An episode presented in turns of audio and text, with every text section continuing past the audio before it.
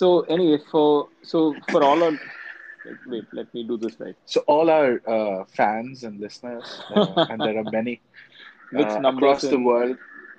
We haven't really met any of them, but I guess there are. Uh, there's a there's a whole. Uh, I think about fifty percent of uh, Estonia's population eagerly awaits our podcast and our opinions about what's happening in India.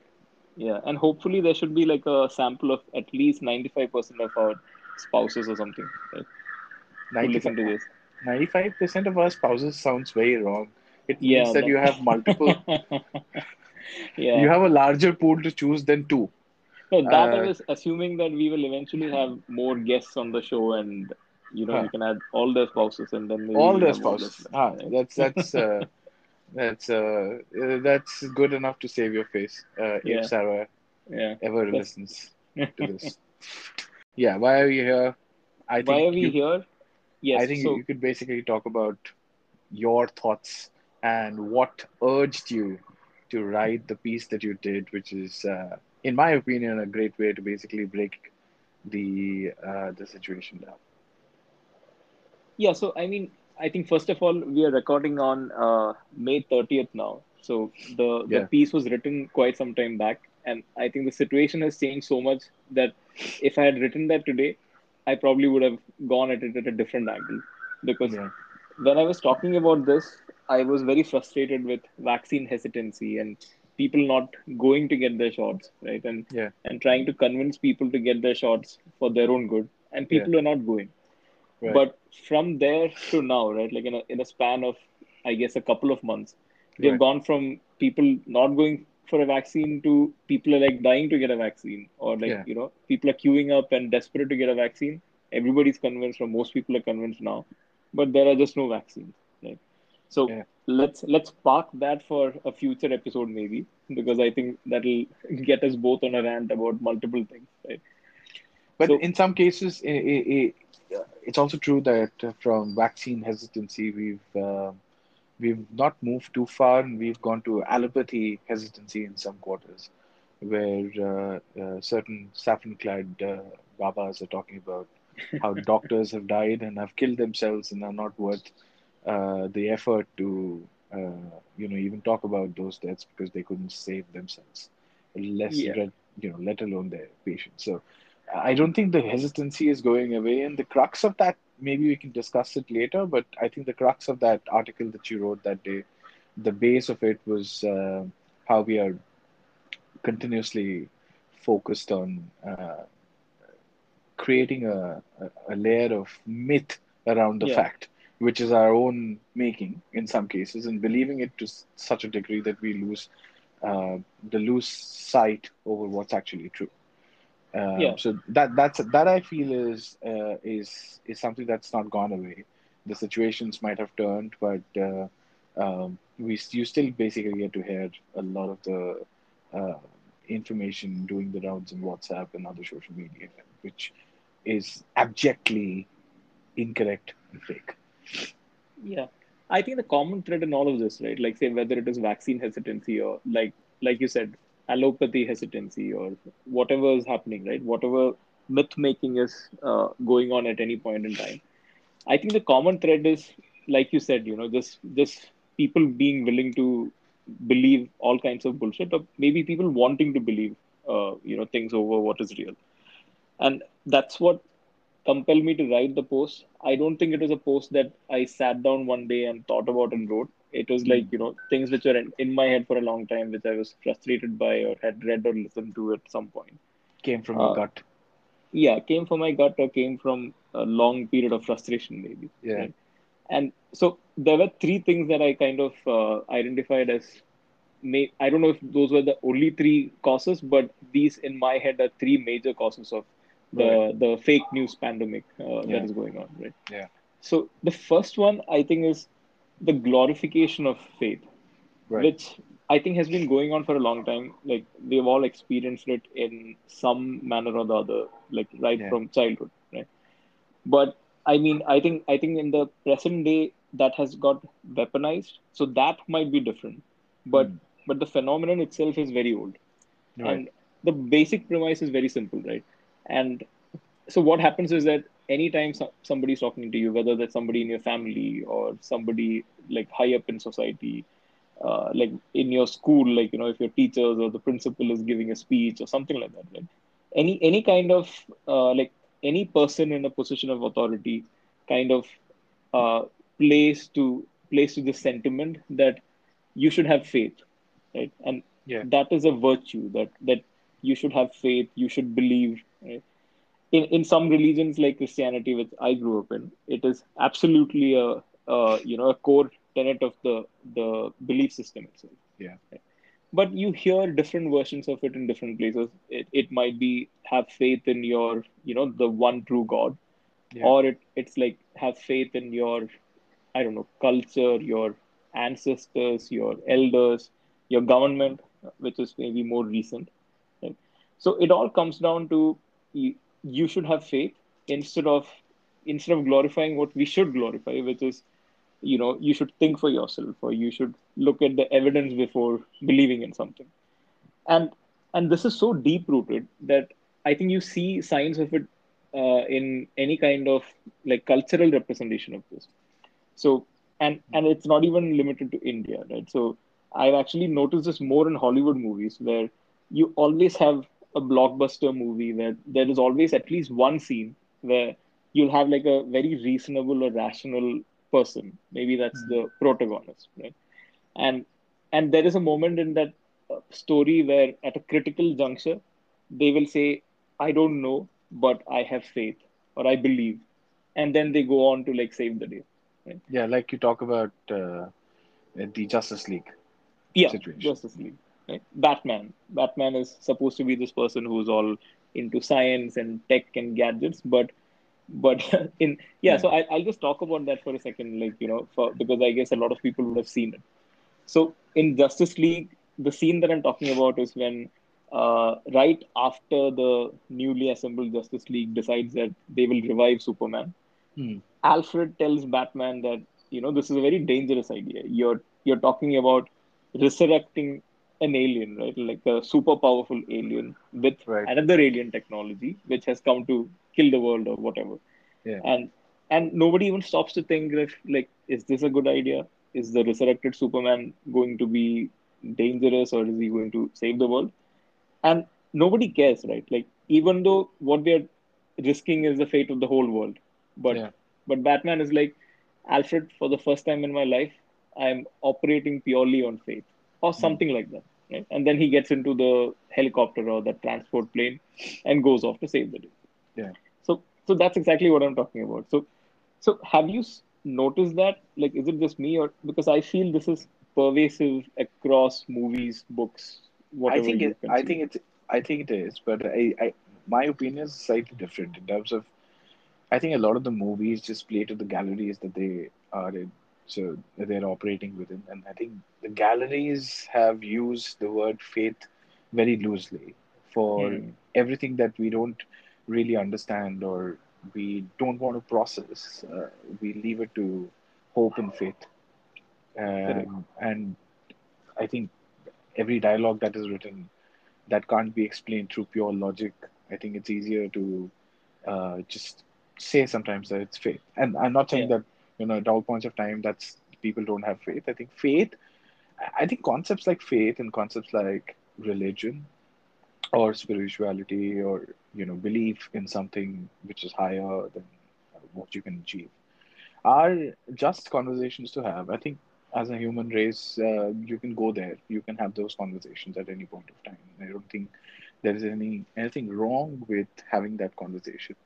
I feel that uh, the, the way that I see the point that you made there about faith uh, being the being one of the tenets of why we see a lot of the you know fake news and fake ecosystems prosper in uh, in the last five years and six years is because I think faith is used as um, as a means to differentiate between people who have faith and people who don't have faith and Hmm. that that can then be linked to you know the idea of a country the idea of uh, what is good versus what is bad and what is um, what are the values that we should live as a, a set of people and you know who are these other people who don't live by our value and i think that is where faith is basically treading on you know uh, on dangerous uh, water and i think uh, or whatever that uh, phrase is pardon my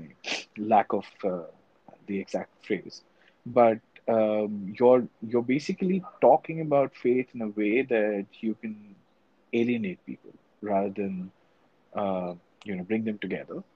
And in the in the course of uh, like batman basically said i'm operating in faith uh, the the current ecosystem of uh, information is also running on faith uh, because Yeah. e- e- effectively uh, people what they are saying as in what are the major media houses or people who basically give you information about what to do and what not to do and like you talked about in your article about people uh, believing that corona might be solved if you stir your uh, potion uh, thrice and clockwise and you know thrice anti-clockwise and maybe that system of doing it that way will cure cure you of certain symptoms. I think that faith ecosystem is just basically running on the fact that nothing is bad is going to happen really happen. We are blowing it out of proportion. Or we've landed up in this situation because uh, we didn't really listen to our ancestors way of living and somehow we've become too modern for our own good. And those are uh, factors that people fear. And when they fear they basically come back to this uh, age old thing or maybe some part of their subconscious or some part of their child in them comes back to this environment where i know what to do when i'm afraid. I need to basically pray. I need to look at my faith. I look at i, I look at my beliefs. I look at my god to save me from this environment. And if you translate that thought uh, logically in your head, then you start thinking, oh, what did my ancestors do? They didn't really have modern medicine. What did they do? They were all fit. As in, I remember my grandfather being, you know, able to walk when he was 80 years old, straight, and Yeah. blah blah. You find some reasons in your head to basically say all was hunky dory and all is bad right now, because I'm I'm 35 and I have breathing issues and I have um, you know, I'm really, really lazy, and my parents went la- lazy, and it has something to do with, uh, you know, my old practices. So you shift back your gears from, uh, you fall into faith, and then from for faith, you basically fall back into this um archaic way of looking at uh, uh, medicine or lifestyle, and all of those pieces start coming in. And once you go into that, there's no pulling you back because it's very difficult for you to when I try and pull somebody out of that uh, cycle of thought, I'm actually uh, fighting with their faith, not their thinking. So Yeah. it's basically the faith that you have to counter, and it's very difficult because ultimately, what will happen? It'll happen that you know, is your logic your your logic is uh, based on modern science, your logic is based on modern information. I'm operating from a 3,500 year old handbook so how are you going to basically tell me that that handbook is not right?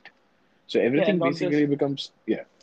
So I feel that that that is how things have uh, moved that way. Movies are a sign of you know uh, even when we were growing up, every movie had a temple scene in India, right? And yeah, yeah. every there were so many movies where uh, the climax or the uh, resolution happened in a holy space Holy or yeah. with or with some kind of uh, you know uh, holy intervention where Yeah. So- somebody who was blind for life regained sight or somebody whose parts were not working suddenly started operating at full 100% power. And uh, you know things happened to uh, finally you know good prevailed and evil evil uh, died is the psychology that we've been all brought up with. So effectively it's easier for us to you know go back there and it's also easier for movies to show us that because it's so acceptable for us to understand okay yeah if nothing works faith will obviously make it happen uh, Yeah. you know? so that's what And that's how i think about it and I think that, that's something that I had, you know, sort of written or wondered in the post itself, like whether yeah because I know that this is a topic that you and I are very passionate about and we'll talk about later in, at some point. But yeah like, say, a conspiracy theorist would would probably take what I said and say that oh, movies have a you know like a sinister plot to sort of plot yeah brainwash people, to subvert uh, Yeah, the reality. Uh, yes. Yeah, I don't think that's what's happening. But like you said, movies are like a mirror reflecting uh, society, what society wants or what society is comfortable consuming. Yeah. Especially when you have an environment of censorship. So, so the movie makers are not really like pushing the boundaries. Or fewer movie makers are pushing the boundaries. So, so what you see is like Yeah. the safe formula, and the safe formula is to pander to things which are already there, which is like Yeah. faith, right? And And two disclaimers. As in, I think I feel that you know mo- movies are all not that bad, and when people talk about faith, faith and hope can be strong, uh, um, fundamental um ideas that can tide over uh, a really difficult situation. Because what you need in those situations is to have faith in yourself sometimes and believe in things that you believe in and tide over things. And you know, a lot of wars and a lot of situations are uh, are handled and resolved by people who have faith, determination. So yeah, it's not all bad. I think the and the second disclaimer is that you know uh, we are not dishing Batman and Justice League and all that stuff here just because of that one line. They've pushed the frontiers of uh, you know VFX and they've uh, pushed the pushed the uh, frontiers of uh, you know looking cool on screen. So uh, effectively, those are those are pieces that uh, we respect them for. For for, but sometimes they also leave these tidbits in our head, which play around with people who are excessively controlled by faith.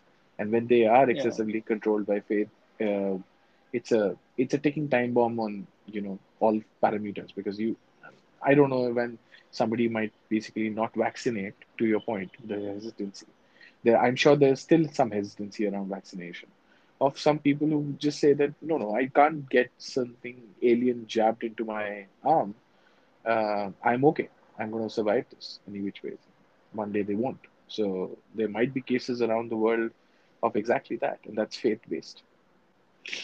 Absolutely. And, and I just want to go back to something that you said uh, when we were talking about like, you know, the depiction of faith in movies versus like what you said Yeah, about, you know, the, so I think, so what you said there, right, that the, the way faith is used by most people, it's, it's like when the, when the logic fails, right, or when you don't have answers, that's yeah, why movies do it too, right? Like, like you said, it's a lot yeah. easier to have that one line Push because it. otherwise Yes. yeah, like otherwise Justice League would need another half an hour to explain why they made Why? that choice, Yeah, right? correct. Which which is difficult. So so the simple answer is okay, put in this line which kind of works wonders and has worked for many many years, and then jump to the next scene. But the problem is that I feel that is exactly what politicians or governments are using, right? So it's like they are painting the narrative. So it's like they are the movie makers. So they are the storytellers. Yeah, And they're telling a story which has a logical inconsistency. Like, say, when they're saying that, oh, India is ahead of every other country in the fight against COVID, suddenly pivot and then say that, okay, faith, right? You should have faith in the government. You should have positivity, right?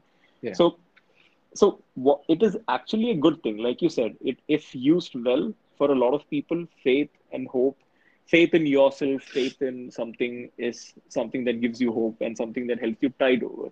But yeah, it shouldn't be something that a government uses to tide over their you know inadequacies which is what i feel is happening. And not just governments right? Like say uh, you know whoever is spreading propaganda or whoever is and I think doing a yeah, disinformation it, it, it's a it's a and effectively we are moving to a very serious uh, conversation, part of the conversation rather than you know being about movies and you know what interpret what you interpret from them.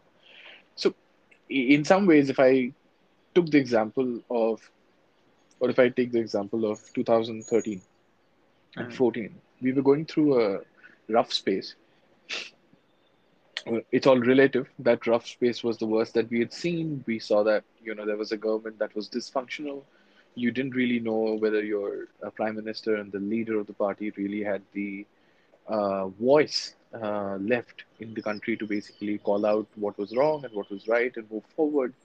There were certain things that were not working right. So you know you were looking for alternatives, and here comes somebody who's basically giving you alternatives who's Yeah. who has the who has the perfect narrative to talk about uh, you know what's wrong within the within the country that we live in and you know there are some structural things that we've not focused on for so long. And very even, you know, we've never heard a prime minister candidate or even a individual in the political spectrum talking about the fact that, you know, small things like, you know, good governance is uh, lesser government government and more Yeah, public part, part public uh, uh, private partnerships. It is about you know making sure that smaller rules work. It it is about uh, you know simplifying our legal ecosystem and doing away with you know loophole laws that continue to basically uh, exist in our in our society. So you, started a narrative and that narrative gave so many people faith and belief that you know there was somebody who was looking at it like they were. And that belief and that faith led you to do something that was brilliant because for the for the longest time um, and people it's it's uh, it's it is hard to believe that we've forgotten that. In 2012 we never felt or never believed that a single party could actually get seats. It was yeah, always a coalition party. And uh, we thought at that point in time that the coalition party was the real issue or the problem that we had to get rid of because nobody no the major party could not take decisions. They were slowed down by these smaller parties who had vote banks to basically please or they were diametrically opposite in terms of their thinking patterns. So effectively, it was always very difficult to take big decisions. It was always incremental, small decisions that you could take. The big ones would basically, you know, brush be brushed under the carpet. But that belief in the fact that now you could see change, and that faith in in the in the population that you know, if I change my vote and give this new guy a chance, the guy who's basically talking all of these right things maybe I'll get into a place where it's better than what it was before. And that is exactly what happened with 2014. Everybody, most of the people in India, if you didn't like uh, uh, Modi as a figure, uh, even then you were basically, in some ways, happy about the fact that, okay, a single party had got uh, majority. Uh, at that point in time, it was not direct majority. I think they were they, they had some coalition partners but very small. Majority was with this particular you know uh, party, and then effectively you had one leader. You had the leader to basically guide the entire team around.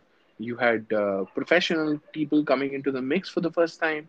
So it was all driven by faith and belief, and the outcome of that faith and belief was good uh, in in how you thought about it, how you looked about it, looked at it. In hindsight, you can go back and you know have a conversation about whether it was good or not. And, you know, it's all yeah, relative, and we are really worse off than we were ever in in our entire lives. But um, the you know faith worked, faith and belief worked, and they worked in a way that basically brought people together to a common cause, and that is the singular power of of that activity. Now, your disenchantment is also a kind of belief that you have and um, it can basically go the other route. But my point is like you know those are important um, aspects in your life. You can't let go of faith, belief, hope, uh, because they drive you to do certain things. And when they drive you for something that you think is good, can you hear me? Sorry, I think I yeah. You lost you in the middle. cut out for a second. I, I don't know if that reflects in the audio, but I can hear you now. But yeah, but that that's my point. As in, in terms of when I'm thinking about faith and the necessity of this, I think it's really important. But it can go a completely different route, and it has that same faith. Uh, a lot of people has been have been delusion, uh, uh, disillusioned by what has happened over the last five six years. But a vast majority of Indians still remain grounded in that uh, uh, illusion of uh, a savior uh, coming to help us. And that savior is something that is basically deeply connected to the Indian philosophy as well, because we have so many saviors. It's not like, Yeah, you know, in Christianity, yeah, in Christianity and in Islam and other various uh, religions, there aren't enough, there aren't uh, too many figureheads of your religion. But within Hinduism or Buddhism or Jainism, or maybe not Buddhism, but at least in Jainism and Sikhism, there are multiple um, you know figureheads and not the just multiple figurines. I think room for multiple, right? Like say in Christianity, room you have yes one room savior, and that's it. right? Yeah. Or in Islam, there is one savior, and Yeah. you get other others like saints, but those are like at like the belief system itself kind of limits them a little. So it gives you Yeah, that room to basically think that there's somebody else. As in when last year the Ram Mandir was getting built, there were uh, uh, the, uh, or the regulation passed that you could build it. Uh, the you know the court case came out uh, and handed them victory. You could see images of uh, Narendra Modi, uh, you know, has uh, Lord Ram's a, ba- uh, a child child's hand Mm, yeah, in yeah. in his hands, and he's taking Lord Ram or the you know uh, Lalla Ram Lalla to the uh, to the new home. So effectively, you the messaging is very straight that this individual is a savior, and for everybody who believes deeply in faith of the religious variety and the fact that there are certain things that are wronged in this modern world that have to be uh, you know corrected as long as that uh, fervor of faith continues uh, you will have people like him you know ruling the roost because at the end of the day he's he's just a con man he's just trying to basically con uh, them as well he as in there are multiple reports about how how much of a Ram Bhakt uh, Modi himself is. He's not. He's basically plays that part because it knows that that part wins him over and wins people um, to vote for him. And it's as simple as that. So that is what I'm, you know, like, so that's where I'm coming from. Like, so at the end of the day, this all comes down to faith, which is all around ge- getting misused by somebody, right? And Yeah. I'm I'm slightly conflicted on this. Now I know that, like, say, especially among the, you know, the non-religious or like, you know, for somebody who's an atheist, a common theme, a, co- a common thread that you'll hear is that religion is a source of all evil, or like you should get away or do away with religious thinking to to save ourselves, which I don't fully agree with, uh, because I, I think it has like if it hadn't played a part, I don't think we would have like had it for so many like millennia. Yeah. But but where I'm conflicted about is now even if, even in my blog post, if you if you read it, right, I was Yeah. kind of trying to make a case that we should stop glorifying faith and we should we should value or we should glorify people who ask for proof. Correct. Now, I'm wondering now, especially after this conversation, that maybe the answer is not to really try to get people to back off from faith. Maybe that is impossible or too deeply rooted or, or very closely held, like you said. Yeah. But maybe we should just try to go back to, if we ever had it at one, one point, uh, a separation of your faith from things like politics or Yeah. medicine, right? So, the probable difference between the church and the state. That is church and the state Yeah. sadly now you know the difference between the church and medicine or hospitals right like don't don't bring your faith into Mm. into your medicine choices that's when Yeah. that's when you get a baba ramdev in the middle Yeah. of it right so but i don't know how to go about it like so maybe this is a cycle where you know people go from like you said first you think that coalition parties are the problem you you react and then you you think- buy into the narrative I have a I have a thought around this, and I think it is uh, you know one way you can look at it is that you know somebody trying to um, in some ways influence you in a certain way um, and trying to basically milk the situation to their benefit.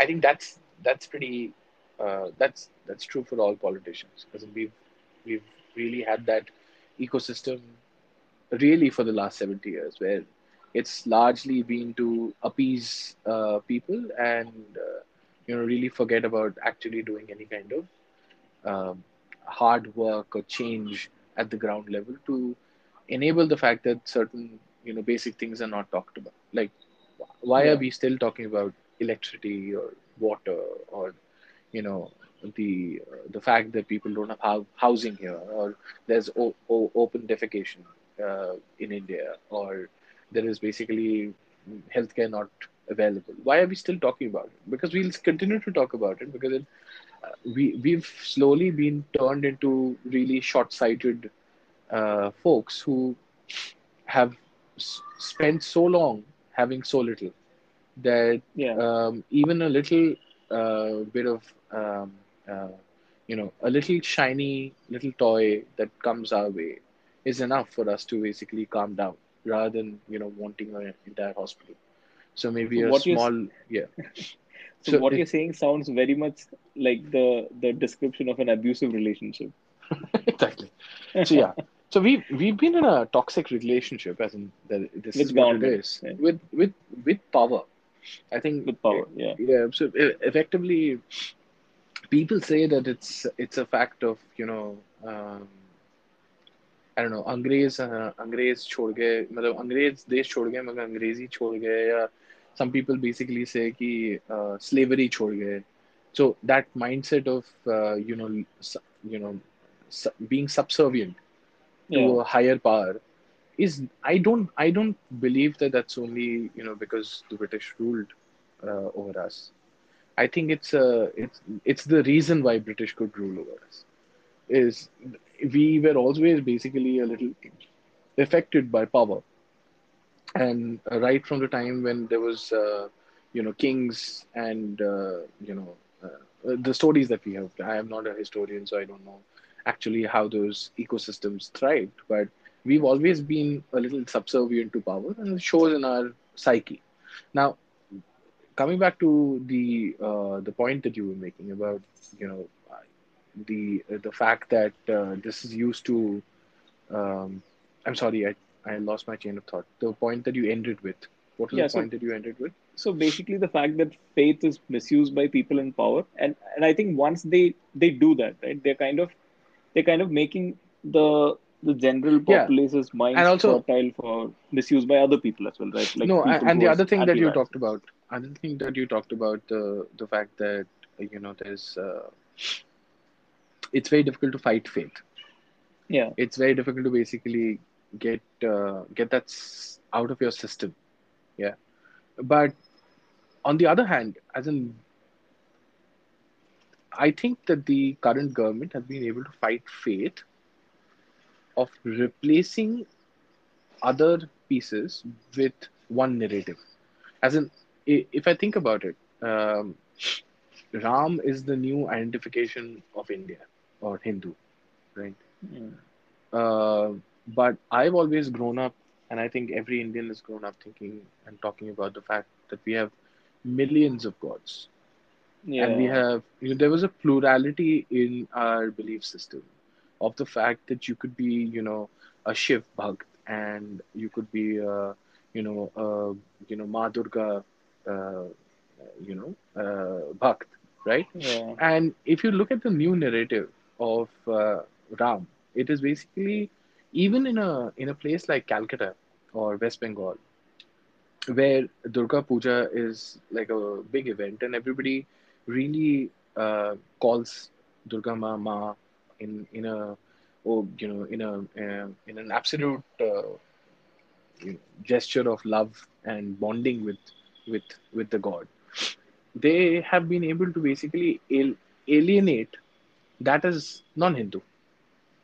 yeah They've been able to basically not even you know. So the the audacity is that in some ways, faith can be um, uh, the audacity of the situation tells me that uh, you know the faith can be actually molded, and you could basically talk about faith in a way that it becomes slightly singular, and that I think has been done across the ages by Christianity and by Islam, yeah where they've gone and propagated their gods and their belief system and their religion. And why is you that replace one for the other right Yes, you you did, right? one But we're not able to basically tolerate it right now because it's Hindu right now. The narrative, the new narrative is Hindu. As in, at this point in time, nobody's really spreading this. In, they might be, there might be still, you know, like uh, we were talking about Trance one day, that movie, uh, that uh, Malayalam movie. And the story it tells about this individual who's basically nothing, and then he grows into this um, uh, amazing uh, God man there are people like that who exist today as well, as in who are selling religion effectively. But the fact is that I my religion is still open to absorb new things. Is what uh, my takeaway is from this uh, uh, you know situation of the last five six years that we've let go. We've so easily not been the Hindus have not been um, you know um, how do you put it ha- have not been angry at the fact that here is somebody who's only talking about Ram uh, what happened to the other millions of gods that we have? As in, are they not important to be basically? Uh, is that not a sign of India? And only Jai Shri Ram has become a sign of India. As in, what what about the other? Uh, you know, why aren't people fighting with each other and saying say Namo, uh, Namo Shivaya, or something of that sort? Why aren't people basically saying that? Uh, so it, it is it is convenient because it is not about Ram. It is about differentiating with another set of people who have another set of beliefs. And that is why it is working. So as long as you pitch yourself to differentiate yourself with somebody else, and while in power, you do it, right? You have to be in power to do it. Because yeah. you could create today, um, you know, a, a, a wing of uh, modern thinking, pragmatic thinking, and that could be your new religion and if you're in power and if you're able to basically sell it to enough people that will become the new jai shri ram right as in we've been fighting with that uh, also and and parallelly where people think that there is only two classes of people the intellectuals and stupid indians who don't know any better and the unfortunately the for the intellectuals who've voiced that multiple times the stupid indians have gone you know gained access to the throne and now are basically giving it back to those intellectuals. As in that, that's the that's the essence of where we are right now. It is fight over, you know, today I, I have I have bigger balls, and so uh, I think the, yeah. The the cycle that is happening there, right? It's it's like you said, faith is getting replaced by another type of faith or a faith in something else. Whereas yeah. what I was hoping for, or what I was trying to make a case for, is the you know like getting some kind of popular support for a lack of faith. So, so the example that I took from Christianity, like something that mm. I, I, have like grown up hearing a lot, is the story of doubting Thomas. So, yeah. I'm not sure if you're familiar with it, but so Thomas, one of the disciples of Jesus, uh, mm. who incidentally is supposed to have been the one who came to India and and founded Christianity in in Kerala, Goa, and all these places. So oldest you know Christian denomination in India, like going yeah. back to like thousands of years, was started by Thomas. And and the story about Thomas in the Bible, now I have to go back and read it to see if it was really portrayed in that way. But but when when Jesus was how you remember it's actually more important of how hmm. you remember it because that is what yes. stays. What stays in the book doesn't stay actually.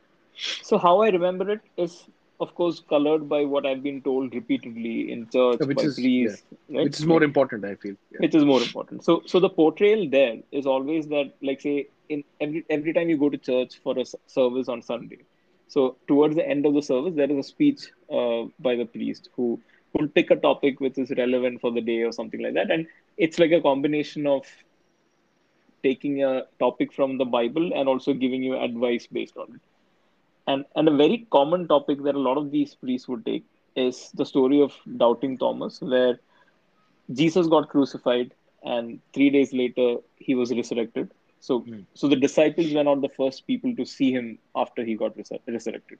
So they heard other people say that he's been resurrected, and you know, word spread. And when Thomas heard this, so Thomas one, was one of the few, or probably the only person who said, "I don't believe this. How can he be back from the dead?" and he refused to believe it and then finally jesus appeared to him uh, as a spirit and even then he was still doubtful so so he said that i want to touch and see you or something like that and hmm. and he went and touched jesus realized that he was flesh and blood now and and that's the story so the story always ends with this being like an example of how wrong uh, thomas was but hmm. but when i look at it right so what did Thomas do wrong exactly? Like, say somebody came and told him that you know uh, your your teacher has risen from the dead, and somebody is telling you that, and of course he refused to believe it. Yeah. And he wasn't unreasonable, right? So it's not that he refused to believe it and he ran away or something. So he asked for proof, he got it, he completely became a believer. He he traveled the high seas, went to foreign lands got persecuted and all of that right? So yeah. so what is wrong in that story? Like so why is it so much of a problem that he doubted at first? Whereas that doubt is probably what kept him from becoming i don't know like in the modern context like from becoming a jihadi or something like that right? Yeah. that's what stops you from getting brainwashed by a lot of people. No, but So- I think yeah, fair. And I think my take on that story, and I read it for, for the first time in your uh, blog, Oh, and I, I I felt that because obviously I'm not you know I'm Yeah, not exposed to it, so, but uh, I can understand it. I can understand the story and the way that basically you've written it. But if you were to basically break it down into basics in my head, I feel it is a uh, it's a simple conversation about it's not about Thomas or anybody else. It's about the story is reiterated in your head is that belief is at loggerheads with logic. yeah, So when you believe something, believe in it, yeah, and it should be um, unwavering. So you cannot waver on your belief because if you believe in God and the one Son of God, and the fact that the Son of the God is perpetual, uh, is never going to leave us, you will believe the minute um, you hear of his resu- resurrection, saying that, oh, I always believed that he would come back. So I think the story is more about that than anything else. But the the fact is that our, uh, you know, there is a nuance here in life. Uh, the whole conversation about because the way that you're looking at it right now is trying to basically um, trying to address the fact that scientific temperament of asking questions and Yeah. doubting is getting equated to you know belief in the spiritual world so in effect when i think about that i think about you know doubting thomas is the example to take it take, take in but there is Yeah. also you know the the fact that you know certain so the doubting thomas could be on the other side as well wherein a doctor who's basically treating you always tends to go back to ayurveda when Yeah. faced with a real challenge because he doubts that medical science will actually do anything because he doesn't believe in the medical science as it, it could be looked at that way as well on the other side so from if a you look at it, if you look at it that way, right? I, I think, I think what like say what you said, right? Say scientific Yeah. temperament. I think that's the key key thing there, right? So maybe, Yeah, because like you we- said, we live in a world where that those basic tenets of our scientific temperament are being questioned today as in it, it starts with uh, somebody uh, as in it always starts with selfish motives of individuals who want to retain power and control so do you, so do it you is translated into human beings as a belief system again where So you you start questioning is- scientific So do you think it is a case of scientific temperament or the tenets of it being questioned? Or No, it in is- the Indian context, I feel like it never really took root too deep to begin with. No, I think it took real big. As in, I don't think scientific temperament. I I don't think any kind of temperament has taken any kind of roots in India. For me, I believe that the only temperament that Indians have is to progress and grow, and to be opportunistic about certain things. So the sense of scare, scarcity is the only thing that basically drives us, and that is Yeah, but why we are is- engineers. No, no, I'm I'm coming to that. That is why we are engineers and doctors, not for the fact that we basically love to, you know, find and explore new areas. We think that doctors and engineers earn more, and therefore we basically gravitate towards those areas. I'm not. yeah, I'm and- not and- and generalizing that's it. part of the problem, right? Like say, say I, I am also like a useless engineer. So, so that's part of the problem because I don't.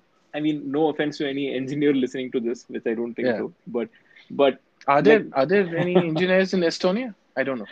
yeah, I'm not sure.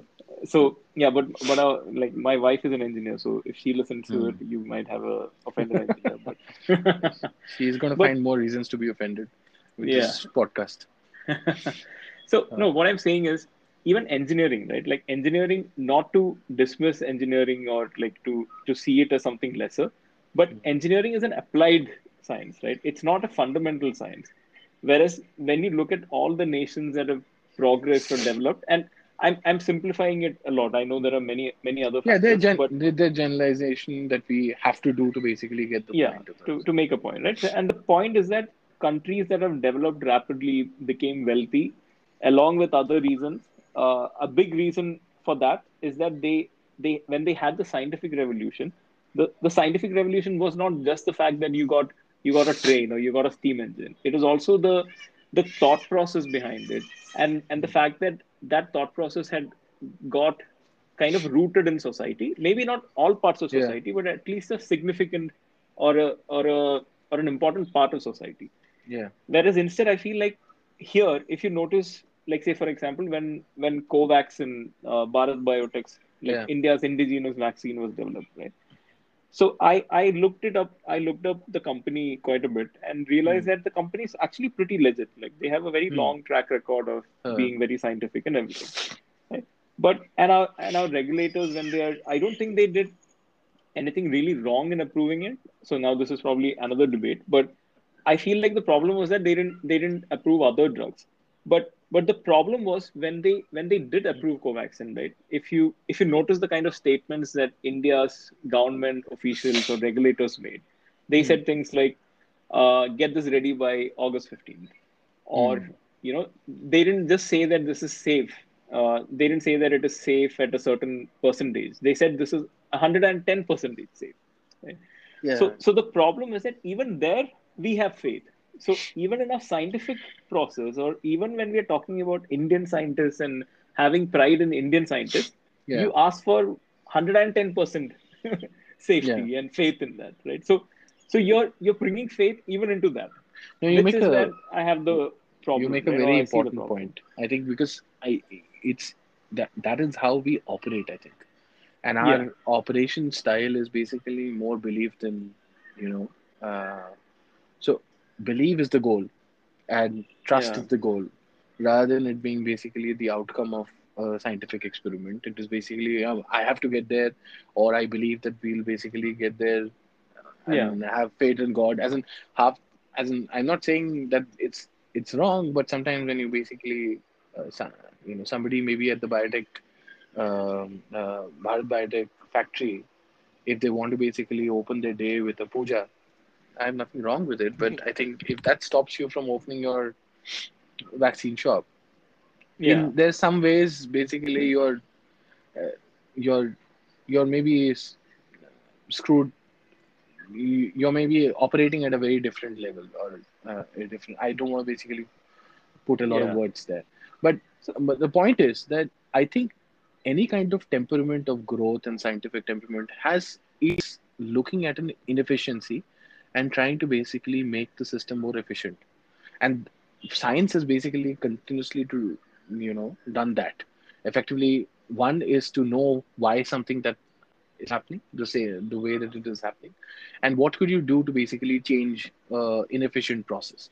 So you go, want to go from point A to point B, you want to basically design that's faster on the way. If you want to basically look at uh, you know inefficiency or inefficiency of doing something uh, from a production line perspective, you want to basically improve the production line with you know making something. And there is enough temperament in our psychology as well to improve it. It's called Jugaad in India. yeah, But largely, that Jugaad philosophy is always under pressure to improve it. It is not, Jugaad is never to basically, you know, make it efficient at your own time and cost.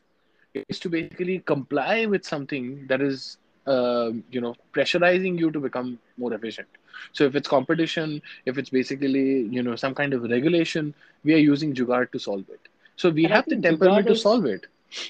and I think Jugaad is kind of by definition reactive, right? Like say it's like Very rare. so- Yes, exactly. like it, it comes after the problem arises. Yes, Whereas yes, in a lot of scientific advancement, what you're doing is like say when when like so people ask uh, like you know why do you have a particle accelerator? Like why do you Yeah. go into fundamental sciences?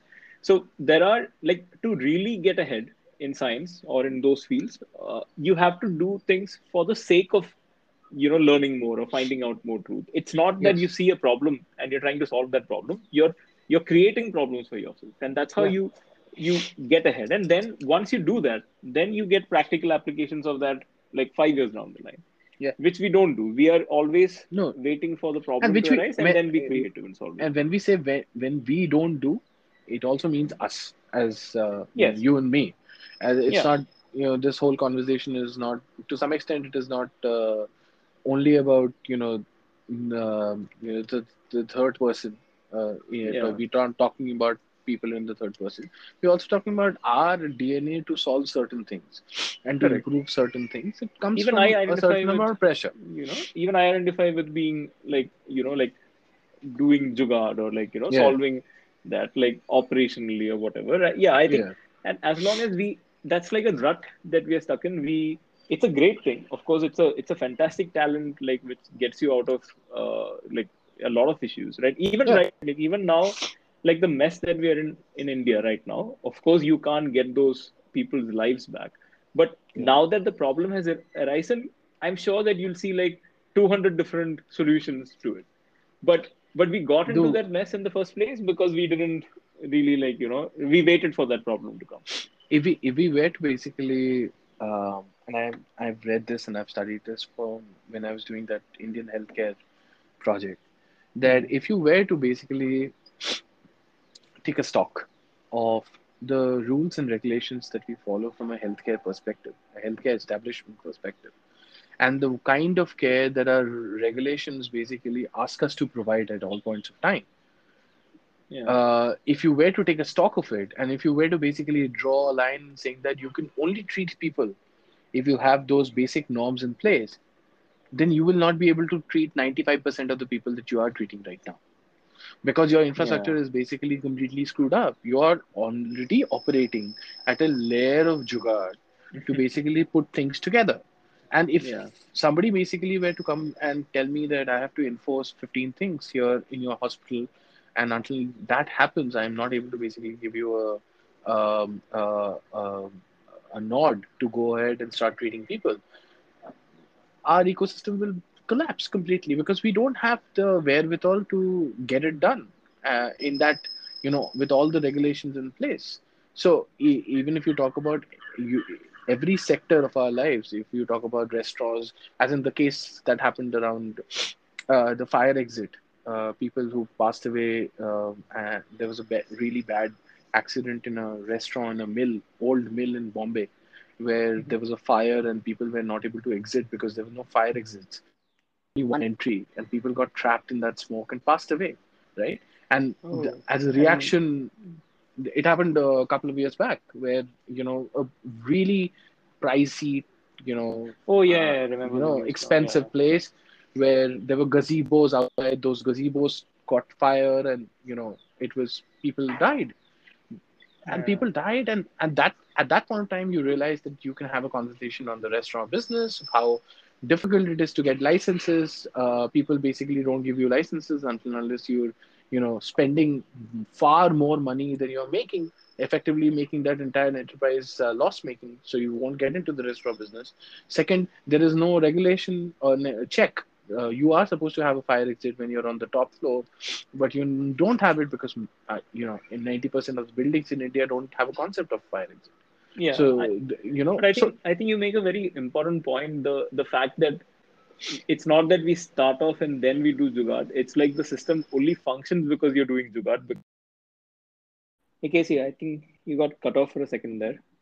yeah i did so what were you saying Yeah, so I was just responding to what you're saying uh, and saying that you make a very important point there on Jugad that we are not actually, you know, doing Jugad as a way of solving for a problem. Like we are not starting off and then doing Jugad to get out of it. The right entire system is based on Jugad because it doesn't have the bare bones foundation of what it needs to function. So, so Jugaad is where you start from. Jugad is exactly uh, not always just reactive. It's kind of your starting point as well. And correct you were just talking about that. Yeah so that's that's exactly what i was saying and uh, and you know all of these conversations as in if we need to culminate the faith conversation and if we need to basically uh, talk about a few philosophies of how philosophers looked at the uh, looked at the faith angle multiple times. Uh, something that comes to my mind is uh, what Albert Camus uh, talked about, uh, the French, um, Algerian-born French philosopher uh, who, you know, took on what uh, um, um, Arthur Schopenhauer said about the the will to live and uh, the fact that life might not have a very uh, uh, uh, defined purpose. And if you need to basically look for it sometimes you're not able to find it in that uh, in that life. Because effectively what happens is that um, you you there are certain absurdity absurdities in life. And how albert camus put it is that life is absurd. Um, if you try to basically look for meaning and look for uh, a, a logical way around it it never really gives you an explanation of why it is it is not logical. So there is certain absurdities in life that basically continue happening. Now for people who are not able to accept this um, they what do you call it? They they take two um, patterns. One is they commit suicide which Hmm. means that they have basically written off their life as having no purpose. And therefore they commit a suicide to let go of the physical body that is in charge of looking for meaning for them soul or for their mind. And the second thing is that they, uh, the other group, which basically is uh, uh, also committing some side of suicide, is called faith, which is philosophical suicide, which is you align yourself to a particular faith, which gives you the answers through Hmm. some, um, you know, holier power uh, or larger power that basically gives you the meaning of life. So effectively, the questions, the um, the anxieties that you have about your life, the doubts and the confusion that you have in life, that gets sorted through faith. So, uh, in some ways, how um, you know Albert Camus puts it that uh, effectively, if you don't accept this, as in his third way is acceptance of the fact that life is absurd, and you will go around uh, living your life in a very absurd way where things will not fall into each other and you will not be able to see the meaning of life but if you accept your uh, way of life as being absurd then you've reached the primal goal of living this life uh, comfortably but if you haven't, you either choose physical suicide or philosophical suicide. And the philosophical suicide is what we see in faith, wherein you basically agree to a, a doctrine uh, laid down by a group of people uh, that outlines how you should live life. So when we talk about faith and why it is so strong is it's it's also inherently plugged in into the acceptance of life and its mysteries.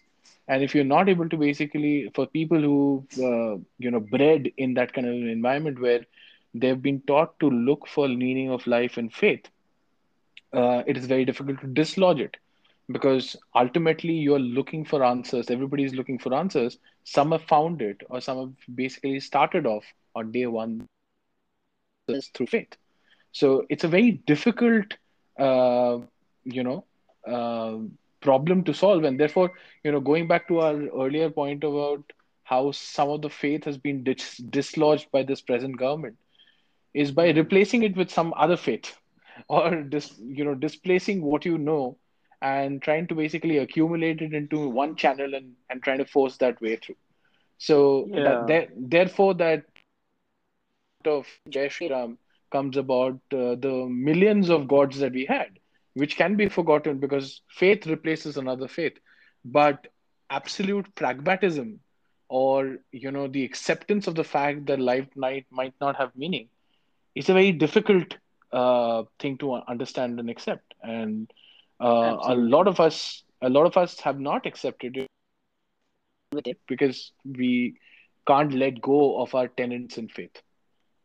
In fact, when you say this, I'm just wondering, like, say, Mm, you know, a lot of this, of course, when you look at it scientifically, like, if you really look at it scientifically, uh, and ask somebody like who follows that way of thinking, some mm, of them would say the same thing that you know that yeah, life has no inherent meaning or there is no yes. purpose or whatever.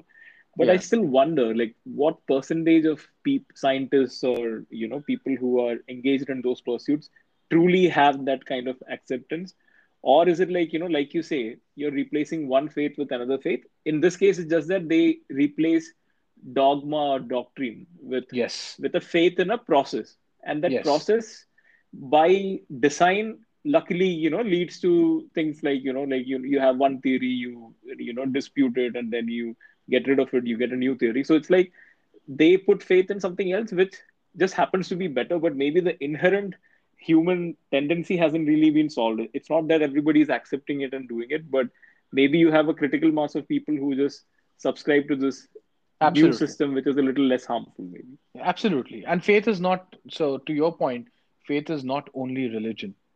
Yeah. Faith is belief, effectively. Uh, and coming back to the, you know, the doubting Thomas or anybody else, or even conspiracy theorists, as in they believe in something and that's their faith. As in it's it's their way of explaining the meaning of life for themselves. And that is philosophical suicide, as Albert Camus puts it. But effectively, there is also another way out of it, which is a very small percentage of people in the world. I think uh, the highest of the philosophical thinkers and highest of uh, the pe- and the and the simplest of the people who don't really Hmm. create any kind of noise in the world and live their life as as it comes are the only people who have had acceptance of the fact that life is absurd. Yeah, that's a very profound thought.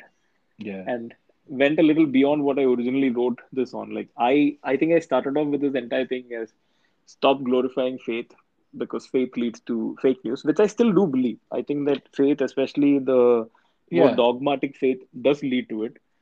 But yeah, maybe I was being a little simplistic in thinking of getting rid of faith. No, I think can never it's be at, of at, but at the core of it, it is it is what it is. That faith, uh, a blind faith or Yeah. non-questioning faith, can lead you to a place where you will only keep defending yourself because you believe in it so much that you can't see anything beyond it, or you can't accept beyond it, or you're scared to basically accept anything beyond it.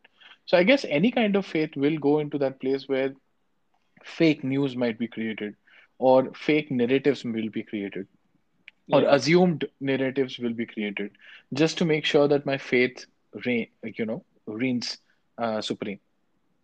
The only hopeful thought in all of this is the fact that human beings have found ways to get around this problem, right? Like, like you said, we have never really gotten rid of faith, but we came up with something called the scientific method, right? For temperament example, yes correct. Or the temperament, or yeah. when I think about it, even democracy, right? So it's it's it's a way of replacing something that always happens, which is correct. basically one person is in power and somebody yeah. overthrows them. yeah. Replace it with a system which does the same thing but without the blood right? Yeah and true. and there again there is an element of faith. So something i've never fully understood when i was arguing with some people over like you know criticizing the current government Hmm. is sometimes you would hear things like you know they would say uh you know you had your chance to vote and now you have to wait 5 years. And i would always counter it by saying that it's not that in democracy you don't have a right to criticize the government till it, it's time for the next election right? Yeah. But if you think about it, they are also doing the whole believe in the leader thing. It's just that they put a five year limit to it and say that, okay, I will, we'll all believe yeah. for five years and then correct. we'll take another look and then, you know, then you believe in somebody and I will shut up. so yeah So, i think I, uh, yeah and uh, the uh, the the funny thing is that uh, i i think uh, we ourselves question our belief system uh, you know in faster periodicals than we used to earlier. yeah, As in, there are certain things that were stayed and stable for us for years, uh, for 10 years, for a decade, for two decades, three decades, a lifetime sometimes. And now we tend to basically change them um, every now and then. So effectively, it's very difficult to basically, you know, keep uh, a system devoid of belief. And with the pace at which we change beliefs now, or slightly deviate from our beliefs and go into another pocket, it is even more difficult to basically, you know, uh, find somebody within the governance structure to look up to and say that yeah, I believe in this person for um, multiple years. The point is, I think we should only believe in the work done rather than any uh, persona. yeah. And, and I think when it comes to things like fake news, right, like which is Mm, definitely like a huge challenge, I'm sure it is always around, but not correct. at the To the kind of yeah, Yeah, not to this degree because the tools did not exist, right? correct. So if you've seen that documentary Social Dilemma, which is which came on Netflix Correct. recently on social media, Right. uh, so I I was listening to a podcast where there was an interview with one of the people who came on that documentary, and hmm he said something which really stuck with me. So he was saying that you know he said the exact same thing that these systems are so new that humanity hasn't really caught up with counter systems to sort of like you know control the ill ill effects or harmful effects Correct. along with all the beneficial effects which are which are definitely there right and so his point was that we can't as well because fake news will always travel faster than the truth i think some study said that it is six times Yes. faster Uh, and he said the only way we can counter it the only thing that can move as fast is Hmm. culture so hmm, culture can change quickly i guess what he means is that if Hmm. you develop a culture where you know it's not cool to just believe the whatsapp forward you got and Hmm. immediately forward it right if you get made fun of by people in general and you get into that habit of you know you have this cultural expectation that you're supposed to fact check it or google it Yeah. before sending it Yeah. i've seen it happen in pockets where you know in some groups where you do get ridiculed people are more careful about sharing it or they will say i got this it's not verified at least Right. a caveat right Right. so i don't know like on, on one hand it does sound a little up in there that culture can move fast but i think honestly i think it's just that it's like your brain is not wired to deal with a facebook right where it's like writing on True. your wall and having Or it with for the world to as in it's it's unable to basically i think it is unable to deal with it because of two reasons. One is uh, the mind that is dealing with it is accustomed to putting news yeah. heard from a, a source um, as truth. Because Yeah. that is how the conditioning has been when we were growing up that there were channels that would give us news and therefore we would assume that the news that is being provided to us on television on newspaper on our um, uh, you know any platform any website that we are reading any article that we are reading we assume our conditioning is to assume it to be true. Yeah. Or somewhat And true at least right? Like, somewhat true. at least in- the, you know I, I remember a time when you would know that a certain news outlet is slightly biased but the bias would be in the editorial page right? They- but the yeah but the thing is that i think uh, that filter of bias or filter of understanding the bias comes after we've understood that it's a news piece and with it comes the prerogative that it has to be true yeah So- the facts are true right like The when, facts are when true. somebody says that this happened at this place yeah we are assuming that that part is true and then maybe Correct. the the news outlet writes a opinion on top of it which people Yes. can still filter out Correct. now we are dealing with a situation where we are reading something and we we cannot be sure if any of it is true Yeah, which is so- very and- hard for people to so effectively we are not reading anything we uh, Yeah. uh, effectively i think 90% of uh, throughout the world i feel people don't read um, an article people don't read coverage uh, as Yeah. it is um, what happened where did it happen what were the circumstances that kind of reporting is also rare and that kind of uh, reading is also rare. What we are ultimately reading is actually watching most of the times which are opinions which are basically distilled summarized opinions by somebody.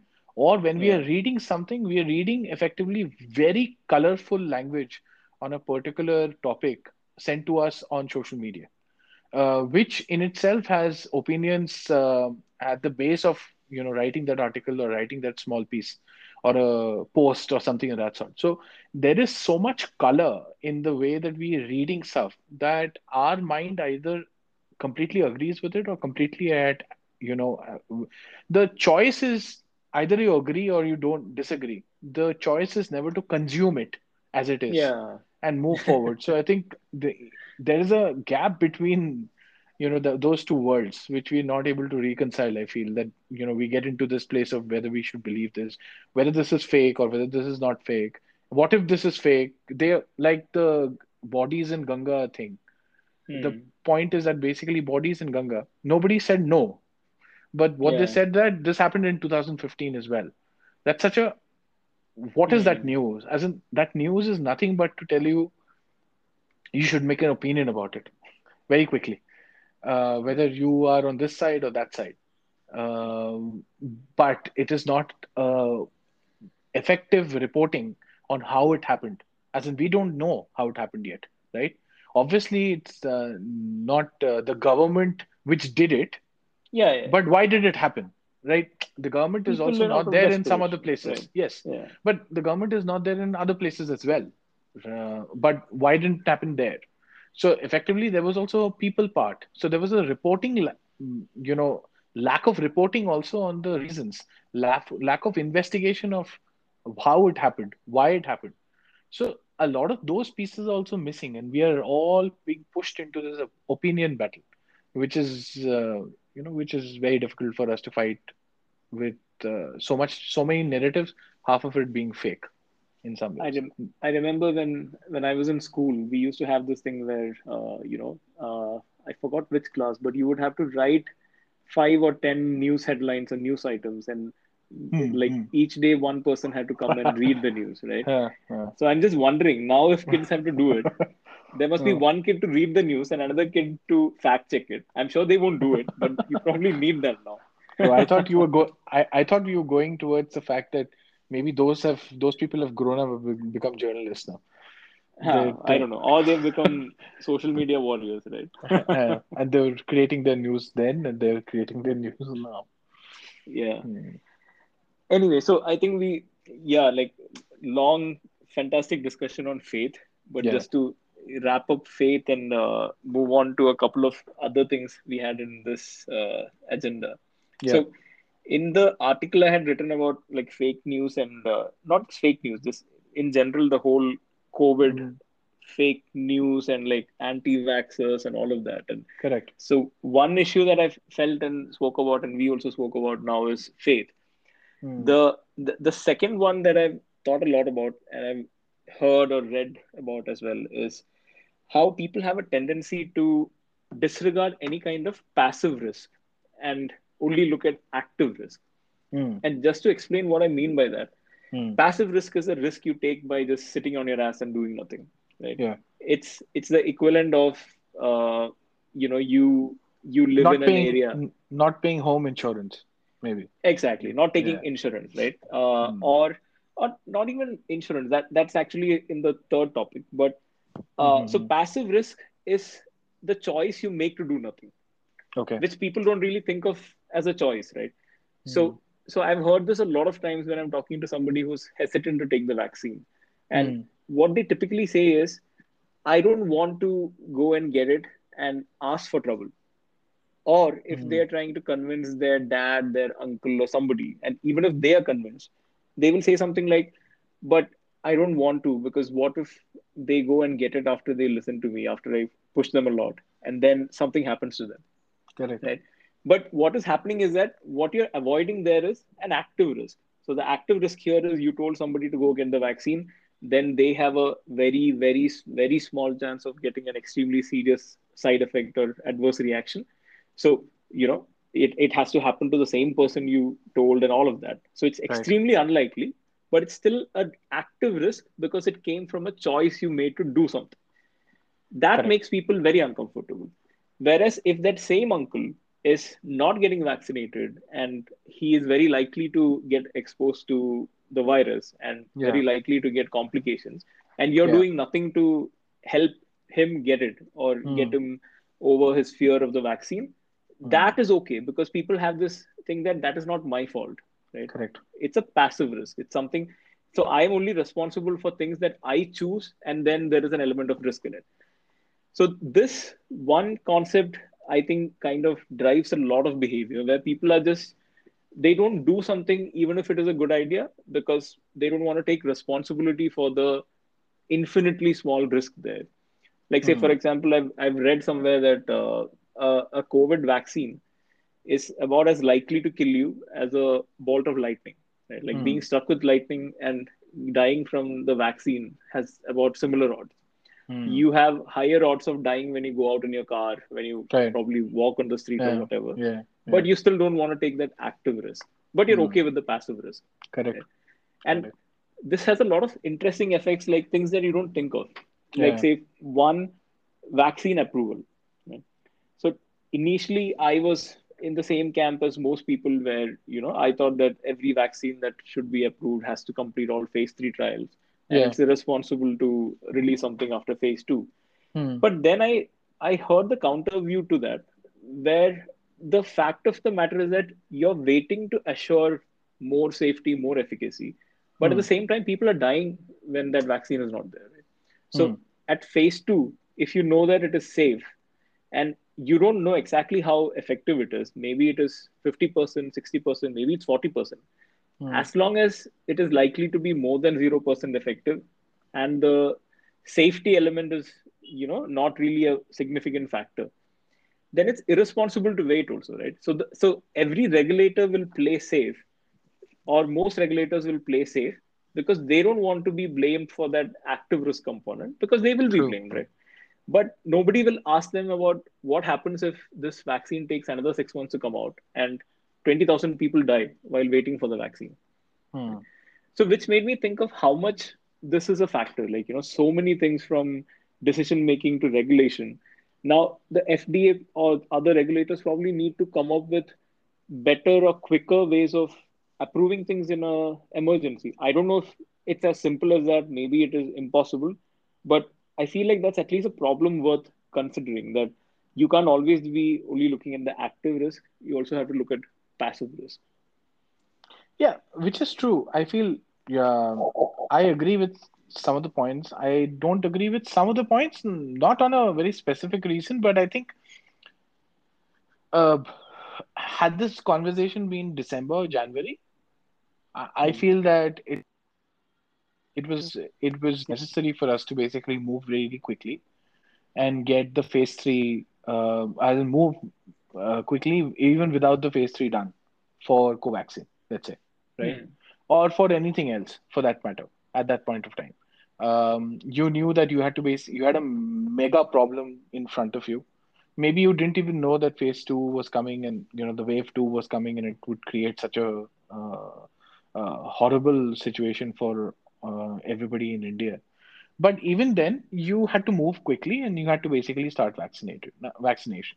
But at the same time, I feel that uh, whatever has happened across the last uh, uh, one year, one and a half years, is a mixture of obviously people catching up uh, because uh, you know nobody knows what's right, what's wrong, and effectively the wider population believes that everything is solvable because there is science, but the scientists know that they have to work it out. Science Yeah, does yeah. not. It's not a science is not a button that you press and something comes out.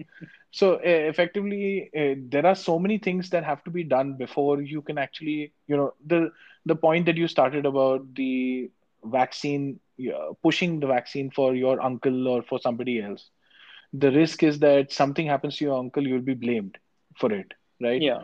But uh, the, but imagine the role of scientists where they have to basically concoct a vaccine for something that they don't know properly um, if it's going to be 100% a solution or not but they have to basically go out and uh, you know do that for everybody in the world with different DNA sets and different uh, comorbidities. So everything has to be checked in some ways. So I understand that there's a safety angle that that barrier needs to be crossed. So a lot of people basically, a lot of con- com- uh, lot of um, um, uh, countries and their drug control uh, units like FDA actually quickened the pace for a drug yeah, release. So they did. So, uh, but what they couldn't do is that they couldn't basically let go of all the checks and balances that they had uh, just to make sure that this happened quickly. Because if they did that, there was a huge risk of maybe rolling something in the in the universe which was even more dangerous from a long term perspective. And we are still grappling with a long term perspective on this. We don't know of what changes COVID infections have done for uh, Yeah. people who have been infected. As in, there are things that are continuously happening with COVID patients, which are uh, slightly, uh, I, I feel, not getting studied enough for sure. Because uh, the local bodies, local doctors are not really great at filtering information right up to, to the top to a common institution uh, Yeah, which yeah. is studying that. So, long term impact is a huge issue here. So in that angle, I feel that uh, had it been January, December, so December, January, February, the the third phase not being done for let's say something like a Covaxin is perfectly okay. But we we st- we're staring down June in the middle of June, and the lack of that data still with Covaxin is a little bit of a challenge that is difficult to explain just because there's a lot of time that's gone by. You could say that the organization is more uh, focus towards uh, you know delivering the vaccines for India, which which is a huge problem, and they might not have had the control group uh, measured. I don't know what the reasons are. I have not gone in too much in detail, but they they should have had a control group right from November or maybe before that, and that control group's result should have come in by now from an I effectiveness think perspective. I think what is happening again. I'm I'm I've also not really followed it in detail to really comment, but I think the reason is that they're being extra cautious because of all the negative PR from earlier. So they probably want to make sure that their Yeah, which is fine. But the thing is that there are two two risks to that. One is that the there there is a risk if that's true, and they don't come out with it now. There is a risk that all everybody who's taken Covaxin, by the way, I have taken Covaxin, uh, will have to go for another uh, vaccine maybe. yeah yeah. Yeah. So that's that's another risk. That's another issue. But that issue will not get hidden, obviously with time. So it's you know you're just the wait and watch game is something that India has played, and therefore we were not ready for the second wave because we thought this is going to go away without the vaccination. So Indian the immunity uh, with chal, you know, turmeric in it uh, in its daily diet would take care of COVID. I think that was the general understanding that India had. And wait and yeah. watch. Let's not even. We might not even have to spend this much money. So there were there were maybe those considerations, and I think Bharat Bio, uh, uh, you know, Biovaccine Biotech, yeah. Biotech is uh, is trying to basically do something of that sort. I feel it's not. It's very iffy. Yeah, yeah. So I think just to clarify, I completely agree with you there. Like, you know, Hmm. when I was talking about the emergency approval, that is of course then. I think one of the reasons why we have that problem now is again the same, you know, root problem of passive risk versus active risk is that the government decided to just sit and wait, right? Now, when they True. approved Covaxin, it wasn't wrong to approve Covaxin. That Yeah. probably was taking an active risk, which was smarter. But the problem was that they did not do the same thing for a lot of other vaccines which are already in the market in other countries, probably had better data.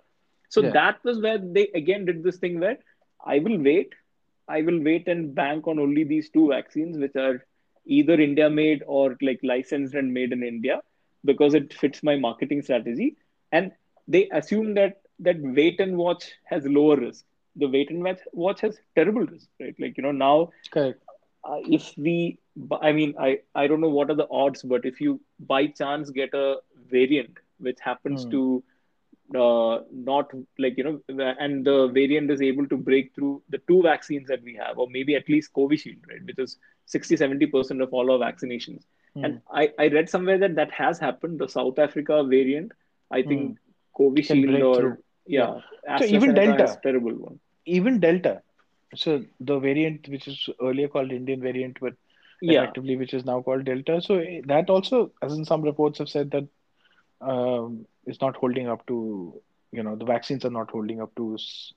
It has Mm, reduced wait. efficacy, but Yeah. it still mm, has something. Whereas the South Africa one, if what I read is correct, has like Okay. 10 to 20% against the UK strain. So Okay. now I think the South Africa strain is not the most prevalent one. It got overtaken by other strains. Got But you. the risk is that if you get not Delta, you get Gamma or whatever tomorrow. And if Covishield has only 10% against that, then we're Mm. screwed because we only have two vaccines, right? And No, we should have enough. decided Yeah. bringing Pfizer or something else long back. The the point that you made about I think we've digressed a bit on active and passive risk, and I feel that when why aren't we looking at passive risks um more intently? I feel that you know I I'll wait for your thoughts around it, but my two bit on this is that maybe there is a risk appetite uh, that I can talk about at least Indians is connected to planning and scheduling your life and planning your pieces. So the risks that we are most concerned with as Indians are the ones. Uh, lost you, Casey. Yeah, the ri- so I I've said risk appetite some 15 times, I guess.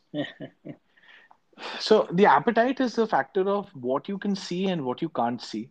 And I think we are very concerned about um, covering our base on the pieces that we can see. Yeah. And I think that's that's that's essentially the human ways of human way of looking and living as well.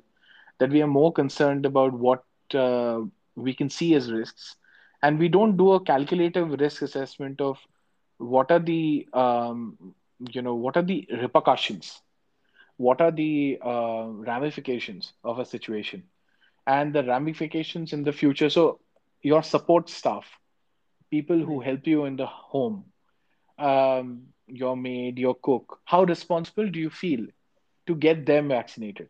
Your driver, right? Oh yeah. Um, now that's that's becoming a maybe a socially woke conversation on social media, and therefore a lot of household uh, uh, apartments are doing it. But that didn't strike us in March. Hmm. That didn't strike us in uh, Jan when we were thinking about our vaccination. So we didn't really plan for it, did we?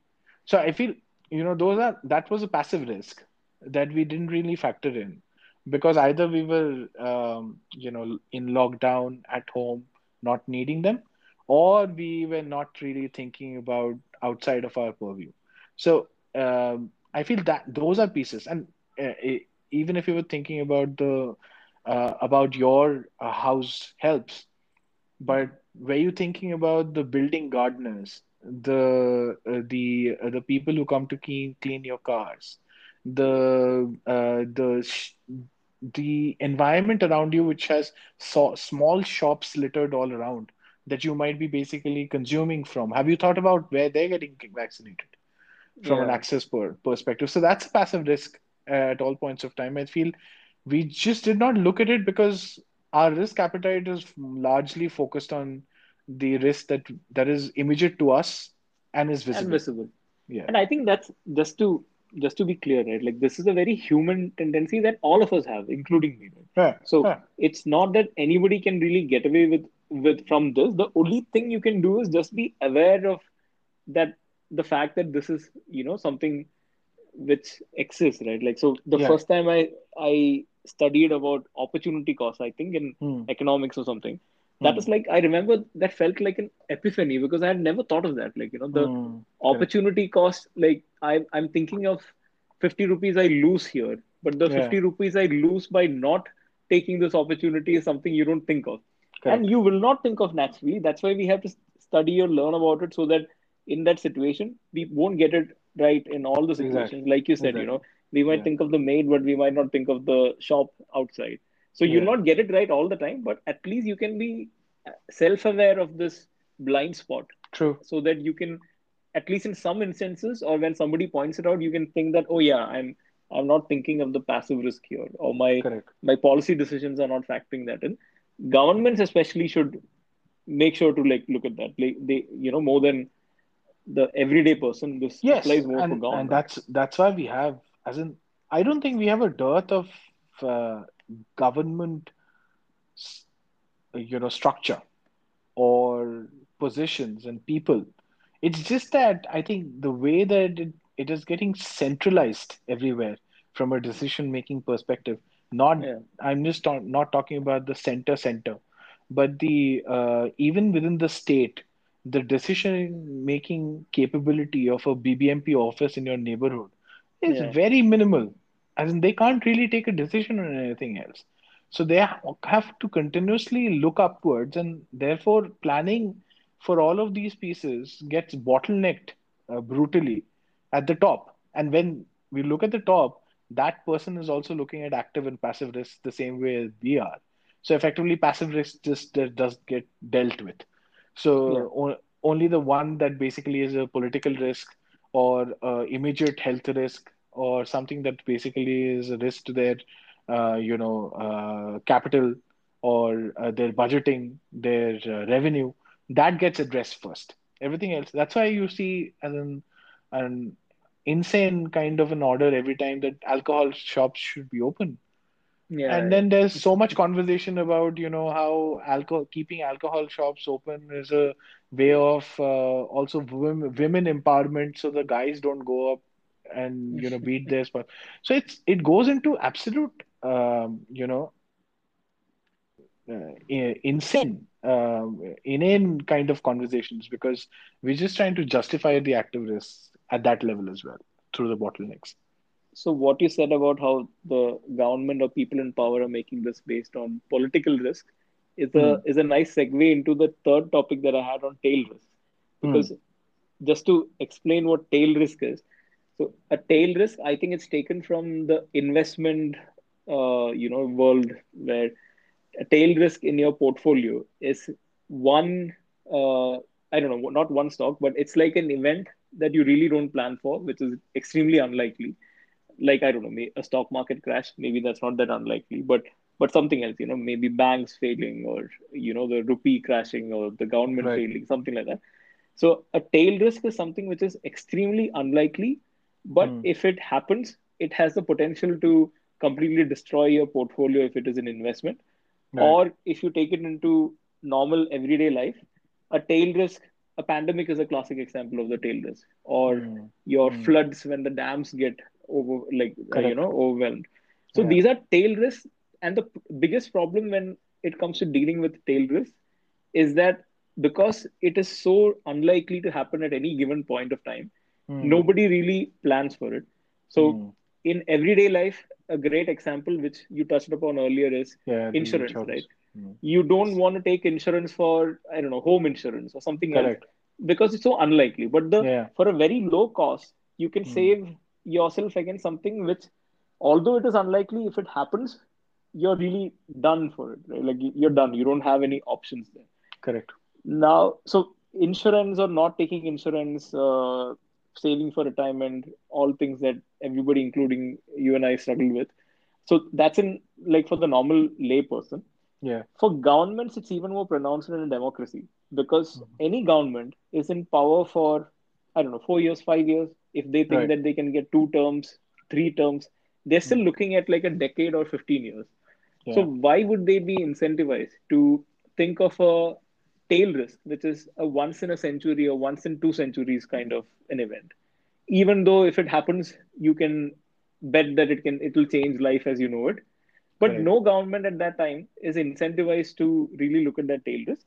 And in a way, you can't blame them also because what do you prioritize? You're in power for four years. You have 200,000 problems and you have a limited amount of money.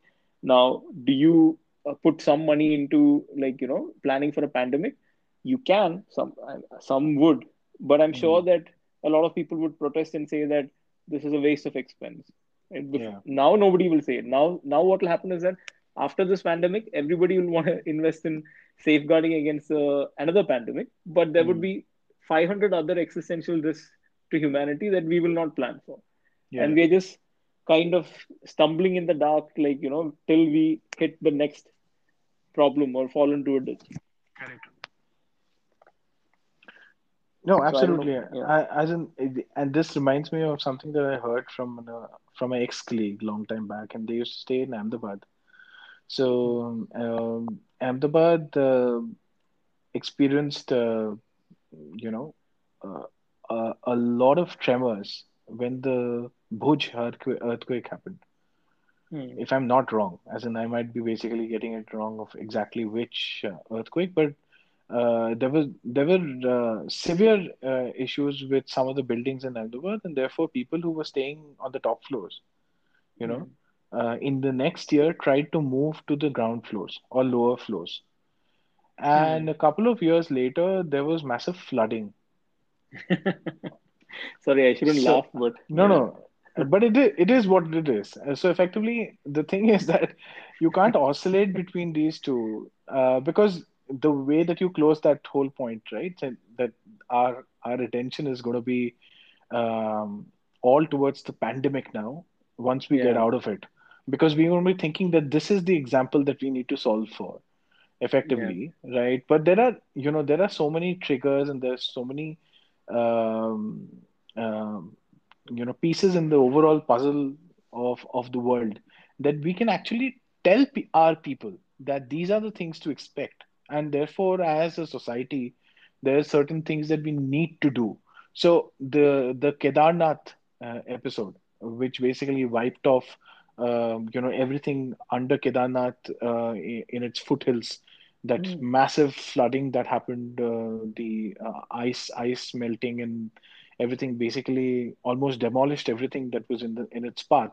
till the base uh, location uh, till I think um, I'm forgetting the exact name of the place, but um, that is an indication for you to not you know stop illegal buildings and effectively looking at your areas which are delicate and very close to nature, not to basically fill them up with concrete uh, buildings. But if you go back to that area right now on a, uh, on a on a pilgrimage, it's a part of the pilgrimage uh, cycle. Uh, you will find that most of the things have come back now. Hmm. Another example is uh, the tsunami in 2005, right? It was. Uh, I think the so. so the tsunami that happened in 2004 December or 5 I think is a classic example. Uh, for the last next five years, we tech, kept talking about tsunamis. Yeah, That was a phenomenon, phenomena, uh, phenomena that had never happened before. And uh, once it happened, we talked about tsunamis for the last next five years. About you know these this small one happened near Philippines or you know in the Southeast Asian belt. Something else happened, uh, you know, uh, around uh, Malaysia or not Malaysia. I think it was Thailand or somewhere else in the Southeast Asian pool where you know islands were getting engulfed and eaten away by the tsunami. So though that's the recency effect. I think tailwinds are, uh, you know, when we are not even looking at passive risks, um, tailwinds are, you know, tail risks are absolutely right at the back and bottom and beyond. And yeah. if, you know, it it's is like you get a it's like you have a tail risk that you ignore and once it happens you're no longer ignoring it but then you have the recency bias and you're only Yeah. looking at that and you're not looking at the 500 other tail risks that you have and you haven't dealt with Absolutely, and we we laugh at that, no, sure. As in, Yeah. we've we've seen multiple people have these uh, apog apog uh, apog apol what is the word? Sorry, apocalyptic apocalyptic uh, events. They have these panic rooms built out. They have bunkers built out where they can survive a nuclear holocaust for about uh, you know three years or four years. As in, sometimes it's uh, it's funny to look at that but it is real when that happens. And the yeah people who are prepping for it, happens all of those people bec- it's like you have a Yeah. clock even if it's a broken clock it'll be right twice a twice in a day right? So it's i mean i don't i don't ridicule those people for prepping i mean to Yeah. reasonable levels. But the problem is what do you prep for? Like the example you gave right? You prep for a earthquake by moving down but then you get hit, hit by a flood because you are living on the lower floor. Yeah. so i feel like the governments or you know our systems should have some kind of long-term machinery. I don't know if it Correct. exists. If it doesn't, you have to have some kind of an institution, maybe in today's world, which is Mm. looking at not the next five years or 10 years or 15 years, but is looking Mm. for things for the next 100 years, maybe, and right, the kind of risks that are coming, making some kind of analysis on it. But to your point, who's in, who's uh, incentivizing them? What is the incentive? The incentive is that uh, there is no incentive except the fact that uh, as an economy, when you bring in structured way of thinking, you don't only bring it for uh, pandemic related activities or you know near death Yeah. situations. You bring in a culture of structured thinking. Uh, so that affects your education structures. That affects your water uh, and uh, power infrastructure all of those pieces also get sorted because Yeah. that's the culture of you know uh, long-term thinking that you're bringing in. And therefore you will reap benefits as in whichever government puts it here now will reap benefits later as well. It is not only about negative thinking in terms of just planning for that activity of another pandemic in the next 40 years or 30 years by the way i feel that that's maybe a possibility right now going by how More how like a things are probability with the Pro- yeah, of ecosystem degradation and all. Correct. yeah, It, it might not take 100 years, it might take another 30 years for something to hit the world like it has done this Yeah. time. Yeah. So, uh, are you only prepping for that, or are you basically just cultivating a culture of long term thinking? And if you cultivate a culture of long term thinking, the benefits are uh, short term as well. Because you start you know looking at your institutions looking at how to improve those institutions looking at the system to basically for improvement. Uh, our bureaucracy needs a change. Uh, who's going to talk about it? You don't talk about it because it's a structure that was created and maintained since uh, the the british were here yeah, and uh, only the Britishers were allowed to get into the IAS, uh, um, you know, faculty. So therefore, the problem is if you look at the re- recently um, aired uh, web series called Aspirants, which has gone viral, uh, which is from TVF, they start talking about uh, the the the the hard work and the the slim chances that you have to get into the IAS. But there's also something called the uh, PAS, I think, which is a section or which is a level below the IS, and then you have state level um administrative services, which are another level uh, below. And why do you have those many levels? Because one, that's the structure that we follow, And it is very difficult for anybody from the state uh, administrative service or the PAS to actually move up and go into the IAS category. Because uh, the the time it takes for a PAS to get promoted into an IAS is about 20 years. And mm, an IS basically starts off in five years exactly at that position. So you're actually looking at a, a structure which is old, outdated, doesn't work because the pool of educated people is the same, and the opportunity if you give them it will be the same. So you can do away with it. You can do one administrative service across India, which will work exactly the same. So there are some structural changes needed. That will only happen when it's long-term thinking.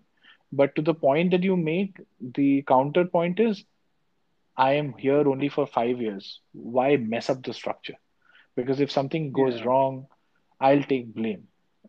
Yeah. And Or you don't reap the unfortunately, benefits it, yeah, once it uh, comes 10 years down unfortunately, people also think that way.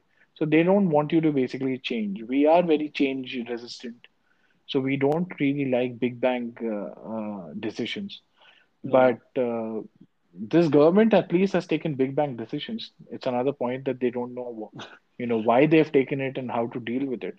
But they, or the fact that only one out of five of those will be like the big bang decision you need, and they wasted the opportunity yeah, to like do other opportunity to things. do other things and all that stuff. And so I think big decisions are needed for us to tackle the third part of what you had written, which was about tail risk, because we have to look at a long-term strategy, a long-term view of how we move as people, what is our culture of, you know, progressing, uh, developing.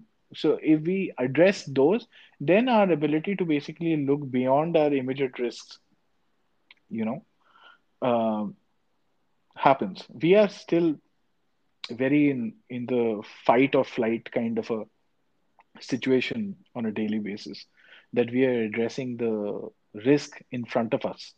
And that's the Yeah, only risk that we think about. There are no other risks that we care to think about because uh, there are so many in front of us that we have to deal yeah, with. And the rest of the time it's like hindi movies right? So people say i have too many pressures at home. Why do i want to watch a sad movie? Give me give me an entertaining bollywood movie and that's about it. Don't give me cinema because i don't yeah. i can't consume cinema. Give me a movie. Give me a fun movie. Which is what we did in electoral choices too. But yeah. yeah, exactly. Exactly yeah. So on a on a slightly hopeful note, right? Like on on that, I Mm. think some of these problems that you said, of course, exist, and there is no easy solution for it because nobody's incentivized to solve for it. But right I do see one silver lining or ray of hope.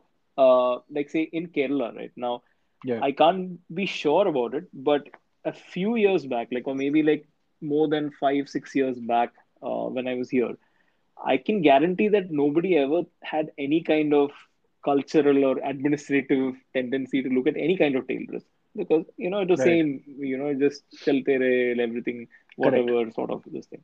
Then Kerala had like a series of disasters in, over the last few years, right? We got Hmm. we got a flood. Then you Yeah. got or before that, sorry, I'm getting the sequence right. Hmm. Nipah. right? Hmm. And then you got a slight small outbreak of Nipah again. You got a smaller flood Correct. again. Then you Hmm. got the pandemic, right? Correct. So now Pinarayi Vijayan, I think one big reason why he won the second term, Hmm. whether and now you can argue how well he did it or whether the other party would have done better or whatever. But Yeah. people have gotten into this mode where one disaster was okay. They thought it is done and we can move on.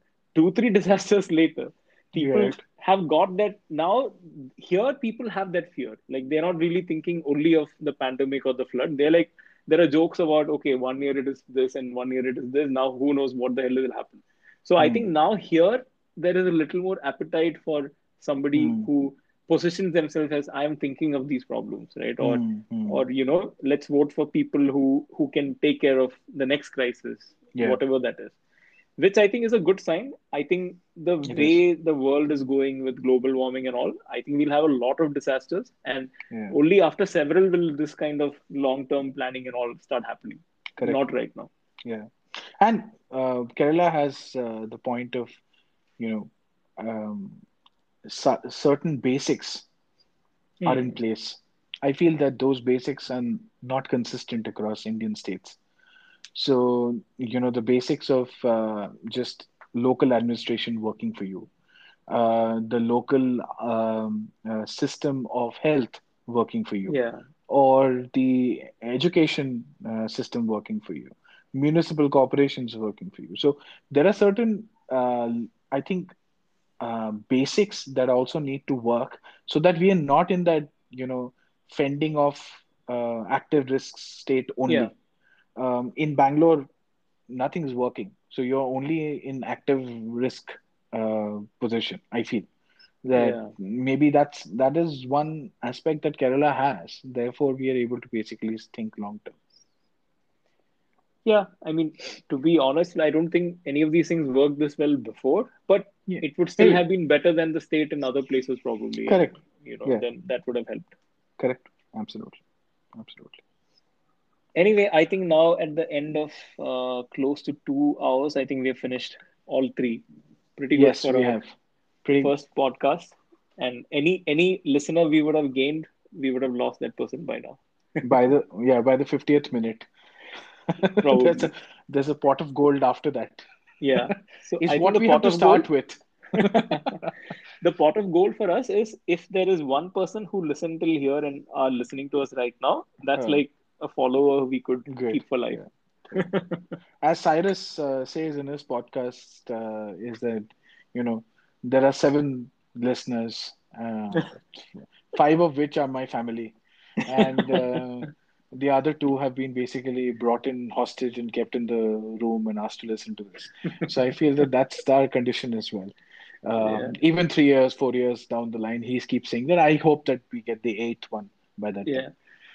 And- so yeah, So there was a, I think on Amit Varma's podcast, somebody uh, once took some controversial stand on something, and then she started saying that I hope I don't get into trouble for like Yeah. saying all this, and then yeah, he was yeah, like, I, I, I "You're fine. You're one and a half hours in. Like you know, anybody who's likely to troll or give you death threats would have dropped off long back." That's true. That's true. That's one advantage in audio. Like even if you write a blog post, you can do a Yeah. control F. Unfortunately, Right now, they don't don't have our faces and uh, they don't know us. So, Yeah. yeah. that's unfortunate for us. We are not celebrities yet, but uh, fortunate for our lives, I feel. But yeah, excellent uh, that we talked about this. I think uh, both of us also, um, you know, got to understand each other uh, a little more on those ideas. Yeah, and I, I mean, there were things that I never thought of before, like related to it. So yeah, me neither. fantastic conversation, and yeah, let's do this again, even if it's two listeners or two listeners are us. Yeah, two listeners are us. yeah. Perfect. Great. Thanks, Casey. I'll figure out how to put some closing credits or audio to this. And Thanks, Sharath. thanks Uh, for any listener who, you know, had the the courage and fortitude to listen this far. you, you're congratulated and you're given a free subscription uh, to our podcast. Exactly. Free on every platform. Thank you. Thanks, Sharath. Bye.